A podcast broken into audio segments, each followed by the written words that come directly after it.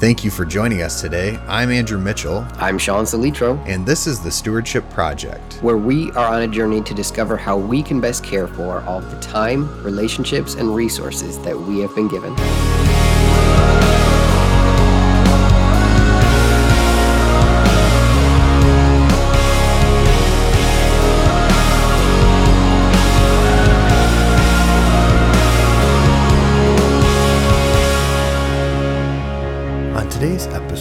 Talking with Clare Degraaf about how to steward mentorship.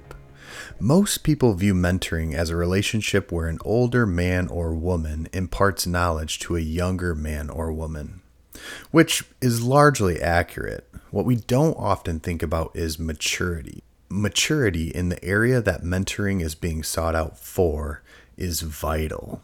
Clare references a mentoring guide that he has put together and that we would like to make available to you at no cost. All you need to do is either reach out to us through our Facebook page or email us at the stewardship podcast at gmail.com. Lastly, if you would like to hear Sean and I talk through more of our thoughts and the application of this conversation, tune in to our 10 minute talk series next week. Let's jump into the interview.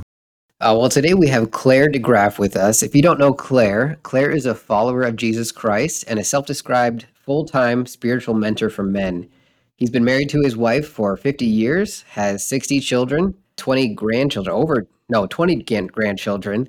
At the age of 35, he sold a business that he had developed over 15 years in order to devote his life to serving the kingdom in any capacity. This has involved for him international evangelical teams, serving as the chairman of an international deaf ministry, developing biblically based teaching concepts, and working local church as well. Uh, he's also the author of a book titled The 10 Second Rule, which, if you haven't checked it out yet, you should ASAP. Uh, Clare, thank you so much for joining us today. Thank you, Sean and Andrew. So, Clare, if we can kind of jump in right away here, can I ask you, why are you so passionate about mentoring? Well, it's the way that I was actually, I came to faith late in life. I mean, I, I went to Christian schools all my life, went to church twice on Sunday, was a deacon, Sunday school teacher, and on the evangelism committee, and got saved when I was 31. so by the time I came to faith, I had a lot of bad habits. And so I immediately sought out two mentors because I, I said, I don't even know what the what Christian talks about, like on the golf course or about the, I mean, I knew all the information. I just didn't know how to think like a Christian because I was mm. just all into me and all into the world. And uh, and so the first mentor I got was a guy who did door to door evangelism. I mean, this was a nerdy kind of guy. He was the most spiritually mature guy that that I knew, but he wore hush puppies, a turtleneck, and had a big cross around his neck he was so unlike me. People can't believe that he was actually my mentor, and he still is. And uh, and he mm. took me door to door um, evangelism. I thought it was not very productive way to do evangelism, and I knew that wasn't what I wanted to do. But I lost my fear of of talking to people about Jesus, and so mm-hmm. while that particular method wasn't mine, it was helpful for me to figuring out what works for me and what doesn't work for me and I peppered him a million questions, and and he was incredibly helpful. And then my second mentor was a very successful uh, insurance guy who um, divided his time 50% in the insurance business and 50% in ministry endeavors. And he hmm. belonged to a country club. You know, he was uh, traveled all over the world. And same thing. I just wanted to know how do Christian business people make the decisions they do so I had enough Bible knowledge that I didn't need a lot of that, but I just needed the practical how do you do this? Yeah, that's great. So, I mean, you've already mentioned a couple great mentors that you've had in your life. I'm just kind of curious, what are some of the other things that you've learned from mentors or other great mentors that you've had over the years? Well, I, you know, I can't, there's, there, I, I picked different mentors for different reasons. When I first came to faith, mm. I also wanted to understand basic theology because I was still not I was still carnal enough and self-centered enough that if I went out if I was going to talk to people about Jesus, I actually wanted to know what I was talking about. So I hired a, a pastor one day a week to spend two hours with me, and I just peppered him with theological questions. Well, what about mm. this? What about that? You know, um, how do people come to faith? What about hell? I mean, just a million questions. And and so in a sense, even though I paid him, he was actually my mentor theologically. And then mm. later on, um, I started going on mission trips with other pastors just to hang out with them. So I didn't really have a great deal of interest in what the mission was. I just wanted to spend like uh, with a dozen pastors, spend a week with a dozen mm. pastors. How do they conduct themselves when no one's looking, when they're outside of the pulpit? So I, mm-hmm. I was very intentional and very purposeful about choosing mentors for a specific reason. There are kind of all purpose mentors, and people come to me and say, Would you mentor me? And we'll probably get into the, you know how that you know um, plays out in the future. But sometimes people will come to me and say, Look, I I need a mentor for a business venture or a ministry venture. I'm starting this ministry. Would you help me do that? Well, then great. Mm. That's not generally what we would call mentoring because I'm kind of consulting with them um, as a mm-hmm. volunteer. But in a, in in a, in and amongst all of the mechanics of starting a ministry, I'm asking questions of them like, you know, what do you actually hope to accomplish, and what what would success look like, and why are you doing this, and mm-hmm. how long have you prayed about it? So there's a lot of spiritual questions that get asked um, uh, besides the just organizational part of doing yeah. that. So when when you think about mentorship um, in relation to, to spiritual things, uh, where, where in Scripture do you really see mentorship modeled well? Yeah, of course, the word term mentor isn't found in, in Scripture because a mentor was a Greek individual that some general hired to to take care of his son, teach him things, not just teach him information, mm-hmm. teach him how to be a man. And so that's why we call it mentoring. Sure. But you have Eli mentoring uh, Samuel. You have Elisha. You menti- um, um, um, mentoring Eli- or Elijah, um, mentoring Elisha. You have um, um, Paul mentoring Timothy. You know, so as a practical matter, actually, the most famous mentor of all is probably Jesus.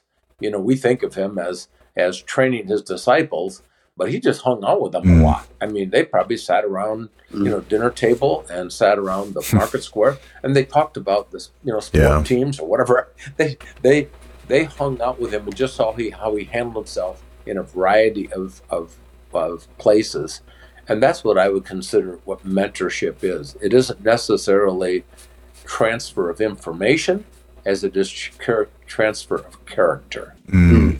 Mm. That's good. Yeah. So when you start thinking about like how mentorship actually plays out, I mean, is is mentoring meant to be a lifelong thing or is it meant to be i mean you've kind of mentioned little stints and ebbs and flows here or there. Is it or is it meant to be more of that style where it's for a season or for something specific and then moving on off of that? Yeah so you know i've i've um, written a mentoring guide. I tell people if if i'm still mentoring 10 years from now then i probably done a lousy job.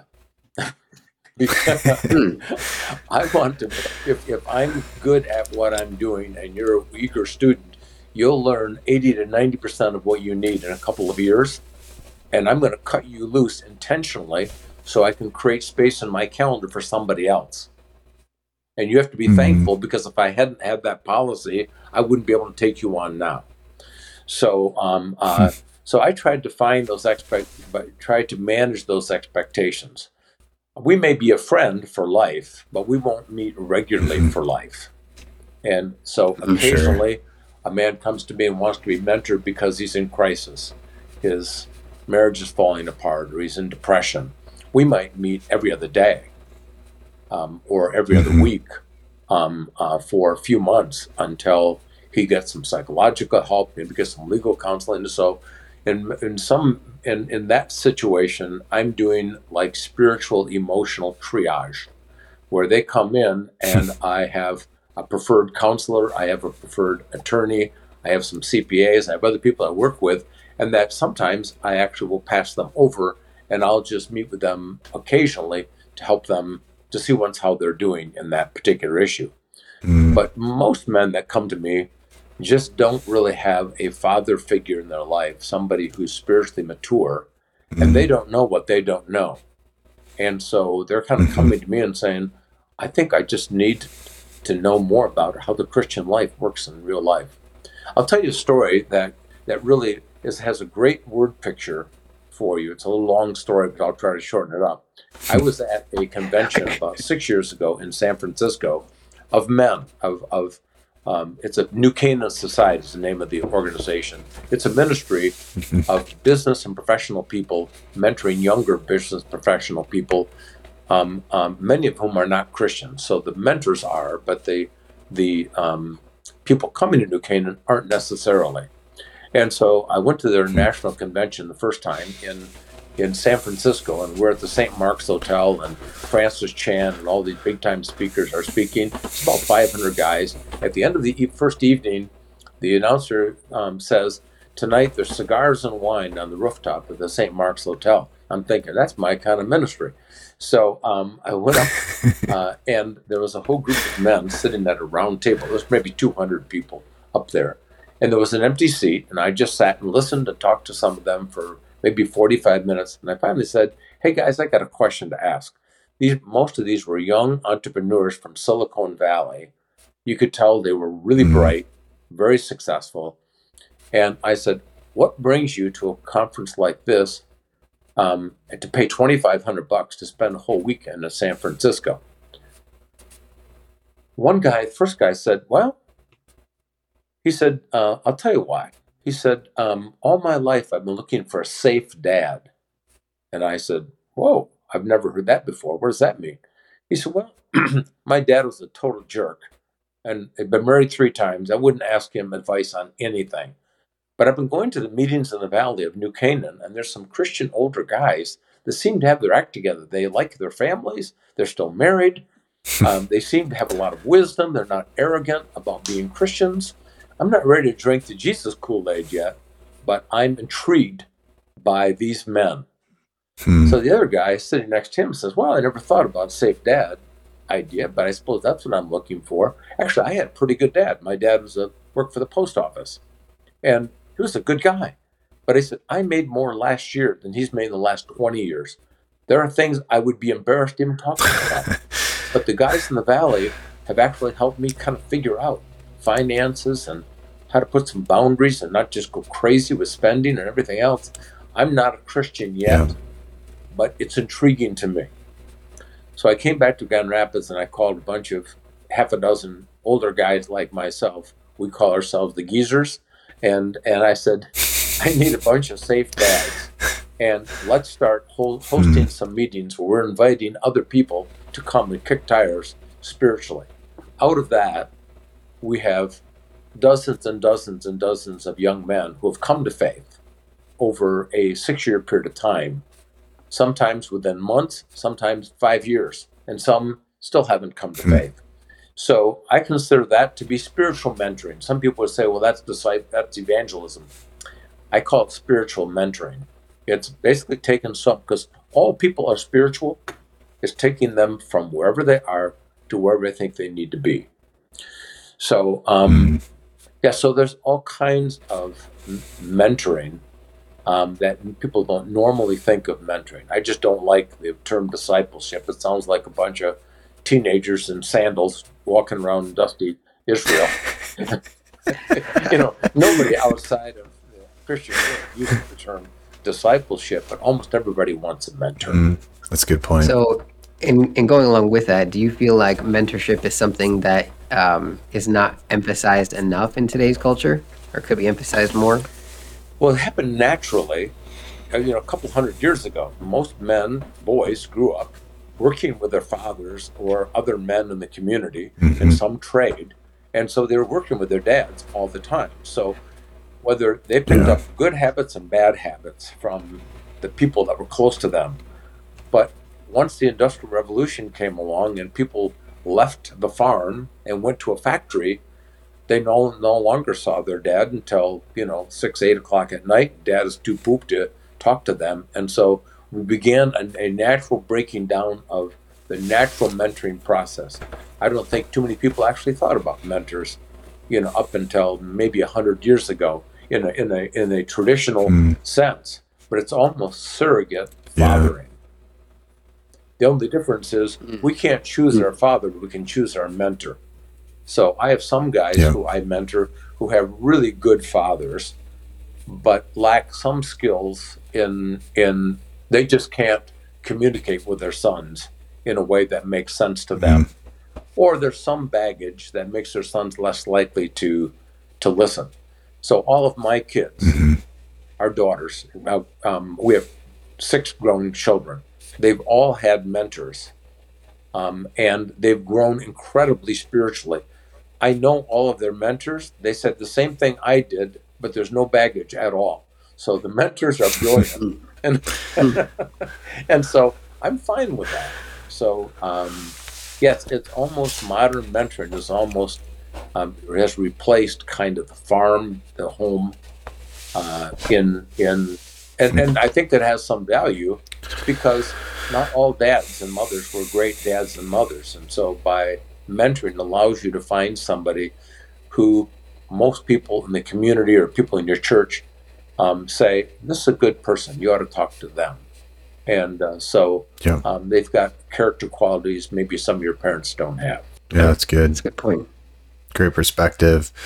So, if someone doesn't currently have a mentor, or vice versa, if somebody is currently not mentoring someone, how would you encourage them to go about finding either a mentor or somebody to mentor? Yeah. So, in that guide, there's some points on there's some ideas on how to find that, but the but the short answer is this: yeah. begin praying about, if you're a man, the most godly man men that you know, and start making a list of, of people.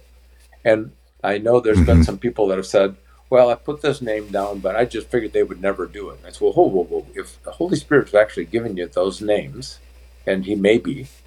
Then don't rule them out simply because you think they're unapproachable so um, mm. make a list of three or four names of the most um, uh, godly men you know, or go to your pastor and ask him that question or her that question, mm. and then pray about it and just call the name that seems to be most on your mind and call and just say, um, I'd like to just meet and have a cup of coffee with you. I wouldn't, when people call me and ask me, Will you be my mentor? I'll say, I have no idea. Let's meet and have a cup of coffee or have a meal. Yeah. And um, and let's date for a while, for lack of a better term. Well, you need to get to know me, and I need to get to know you. And so I never make a commitment until maybe two or three, four meetings um, in. Yeah. And uh, because I don't know if the chemistry is right. I don't know what they want. I don't know yeah. how teachable they are. Um, uh, I don't know what they're. Uh, yeah, I just don't know anything about them. So I think for that first meeting, just call someone and say, I'd like to have a cup of What is it about? I would just like to hear how you've grown as a Christian and some things you've done to be a stronger Christian. You've got a good reputation in our church or our community. Mm. So I just want to pick your brain on what it means to be a better follower of Jesus. I can't imagine somebody not being flattered enough to take that up. There'll be some people that'll think, well, you're just trying to raise money from me or business advice. So get your agenda right out there, and but most yeah. if, if if that person is is actually going to be a good mentor for you, they will generally take that call. If they say no, no, yeah. I don't do that kind of thing, then they probably aren't very good at that kind of thing. So that you know that's a, yep. yeah that's what we call a hot lead in my train. You know, so uh, those are and so we we meet. There's a whole list of questions in the guide that I wrote questions you can ask a would-be mentor and uh, questions mm-hmm. a mentor can ask you and uh, and so just get to know each other so i will usually meet with someone and i'll say hey just give me a 15 minute snapshot of who you are what do you mean mm.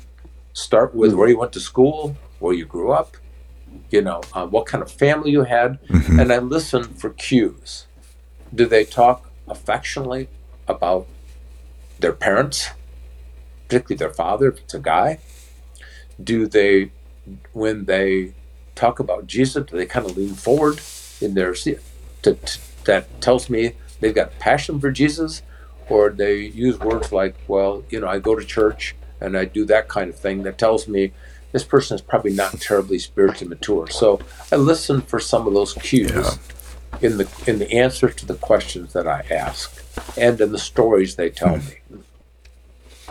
And yeah. then I will share with them maybe a 15 minute version of my story. And then I'll just let the Holy Spirit take it from there. So, so other than no commitment until the third or fourth date, um, what would you say are some other things that you found to be essentials for having an effective mentor-mentee relationship?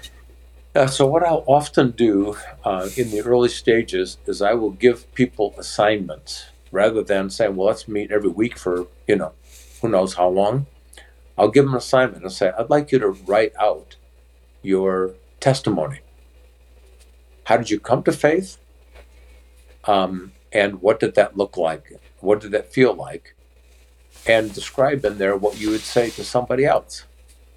So write it out, and when you get that done, let me know. Mm-hmm. About two thirds will do that, and the third won't call me back. Well, then fine. I, I don't have to spend time on you know on somebody who isn't going to do the work. If they do that work, yeah. I'll read it over, listen, I'll ask them some questions, and then maybe one of the assignments would be, you know what, I'd like you to call somebody for lunch or breakfast and just tell them your story.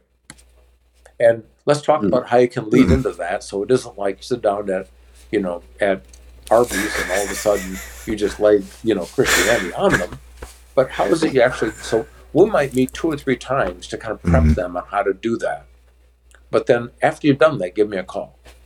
I want to see if they mm-hmm. actually are willing to invest some time and energy into this. Sometimes I'll ask them, yeah. tell me, write down five things you hope to get from this relationship. And again, once you get that done, let me know, and then we'll set up an appointment. So it's just being purposeful with them to separate out people as I say, who just wanted to build, debate the Bible more intelligently with other people, as opposed to people who actually want to grow spiritually. Yeah. Sure. So it's not just sitting down and talking, but you actually have some challenges or tests that you have help people go through. Yeah, it's it's it, in this in one sense, this is going to sound heretical, but I'm really not wild about Bible studies that last ten years. I think Jesus would yes. prefer that we be half as smart and twice as obedient. So at at yes. some point you got to get out and actually do something. You know, if we had if we had kids in college and they were in college for ten years, we'd go whoa whoa whoa whoa whoa. At the end of four or five, we'd go, hey, you need to get a job. We would expect them because it's costing us something. But people figure that if they go to Bible yeah. study forever, they're actually going to be a more mature Christian. Mm-hmm. They may be a more knowledgeable Christian, but they may not be more mature.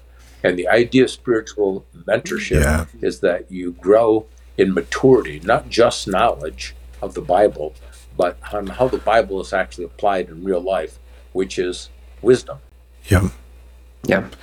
Yeah. Yeah, that's that's great perspective and it, it's actually a great segue into our next question of, you know, what's what's the difference in the experience as a, you know, from being spiritually mentored versus just being mentored in any other way yeah, obviously, if you are into spiritual mentoring, you are you are framing almost all of your advice based on either some teaching of Scripture or what I would call just the wisdom of Scripture. And um, mm. so I'll give you a really short story. I was be speaking mm-hmm. speaking with a group of high school students in a room with about 50 students in these high school seniors, and there were no other adults in the room and I had spoken at their school, and the condition was that I had one hour with these people to ask any question they want. So one of them, one girl, said, um, uh, "Is it a sin to kiss?" And I said, "Why would you say that?" And well, because my parents say they don't want me to kiss anyone until I'm engaged to them. So I asked all the other people, mm-hmm. anybody, anybody parent actually say that to you? And they said, no, that's not been a requirement for me. I said, well, the bad news is to you, to the girl, is that if you kiss somebody before you get engaged, it's a sin for you, but not for anybody else. Why is that? Well, because well, this principle isn't laid out clearly in Scripture, there's a principle that God gives parents authority to set rules that children are expected to obey as long as they're not antithetical to something in the Bible. And so mm-hmm. I said, so it um, uh, uh, there's a difference between sin and wisdom. All sin is unwise, mm-hmm. but not all unwise choices are sin. So I think part of spiritual mentoring is helping people to navigate how you make decisions, because it may not be chapter and mm-hmm. verse in the Bible, but but based on what we know about characters in the Bible, we know about the character of God and some general teachings. Mm-hmm. Can we make application to real life situations? Yeah. So that's the kind of stuff you probably won't so, get in a Bible study okay. going through Hezekiah 12, you know. so when you think about we talk about effective mentoring relationships, we talk about some of the things that you have mentees do in your personal mentoring relationships. Have you ever encountered things that you would say are deal breakers in mentoring relationships? Yeah, for me, well, a couple of things. I will have people that come to me and they've got a business plan and they'd like me to do business consulting. That's not really mm. mentoring. It might be mentoring, but but I don't do that. I, I sold my business 37 years ago for the sole purpose to not do business anymore so I can actually help people spiritually. So mm. um, a deal breaker is that they want business advice. And um, mm. so I don't mind answering a question or two, particularly if it's an ethical issue that they've, you know, they're thinking about taking on doing yeah. this in a partnership. And I'll talk to them about the wisdom of partnerships and what, what, what makes a good mm. partnership mm. and what the hazards I've seen in partnerships. So some general principles, but I don't want to be sitting down looking at their business plan to see when they're going to break even and how much cash they have. So that's a deal breaker for me. I just don't mm. have any interest, you know, in that. um, if they come to me and just say, "I need marriage counseling," um, I say, "I really don't do that. I can give you some advice, um, some counsel, but I said I think you actually need a professional, and I've got two or three that I think would be um, mm. good for that." Um, uh, I had yeah. somebody contact me. In fact, a young guy who was who was in my, I was a his youth group leader in high school 20 years ago. Hadn't heard from him in 20 years. He's married now and wanted some investment advice. And so I met with him one time and I gave him some general investment advice, you know, about mutual funds and about about index funds and some general kinds of things. But I said, I don't really do investment advice um, uh, at, at, at all, other than some general things. But here's a website that I go to, Investopedia, and that gives you give you a good education in in, um, in finances. And if you have you need um, uh, guidance on a personal basis, there's Crown Financial Ministries. There's a number of ministries that are out there. Mm-hmm. So, uh, yeah, there's some of them. There's some areas they aren't deal breakers, but they don't need long term uh, um, advice from me, and I'm really not qualified to give it. Mm-hmm. That's it's good. almost like kind of like recognizing what your strengths are, what your areas of expertise are, right. not going beyond yep. that if you yep. can.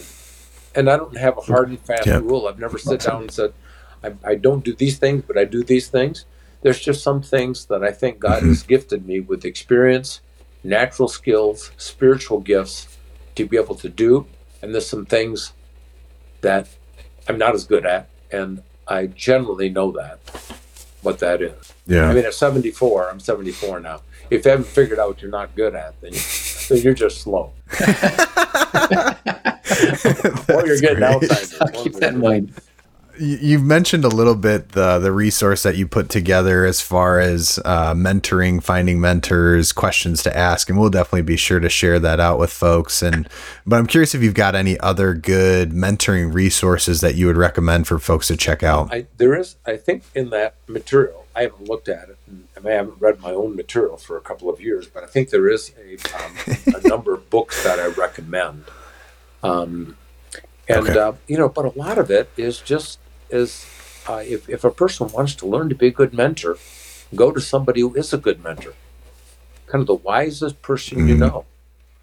And and mm-hmm. you know that's the best. If you think about if you wanted to learn to play the guitar, you wouldn't buy a book on learning to play the guitar. You might buy a book, but you'd know there'd be some limitations of that.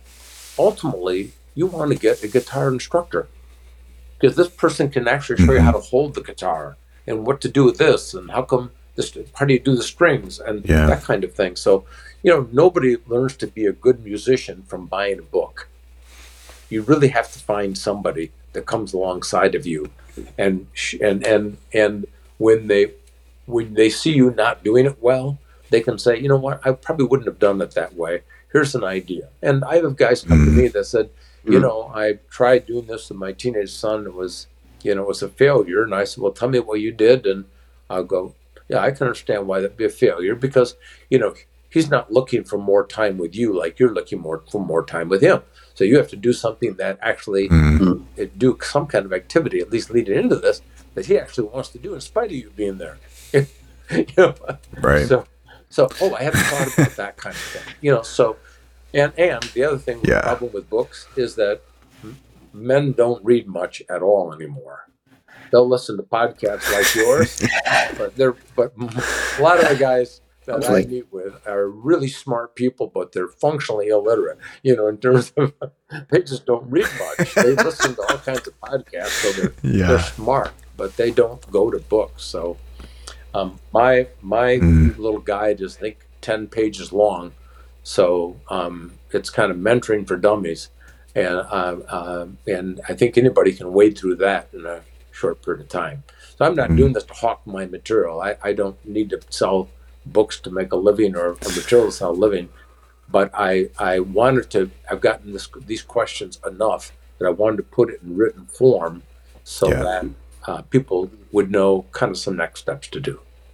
Well, if people wanted to find out more about what you're about um, and more about Clare Degraaf himself, where would they go? ClareDegraaf.com. That's really easy. Yeah, that's C L A R E D E G R A A F dot com. Or just Google Clare Degraaf. I'm the first one that comes up. Um, apparently, there are not many people that name their kids Clare Degraaf, so I'm probably only one of six in the world. So I have no competition. if I was Al That's Anderson, I'd be great. 40th on the Google page, you know. Well, awesome. Well, Clare, thank you so much for joining us. I'm glad we could finally make this work. For our listeners that don't know, we did have some difficulties beforehand. We scheduled and rescheduled, and COVID happened, um, but we were able to finally get this done. So, Clare, thank you so much. Thank you, and thank you for mentoring me in technology. You taught me some things. I anytime, don't No problem. anytime. That's, So, yeah, that, that's one area we know a little bit about. okay, guys, thank you. We appreciate you joining us today. Drop us a line on social media and let us know your thoughts. Be sure to join us next week as we continue our 10 minute talk series and hash out our thoughts about today's conversation. And remember, it was never yours to begin with.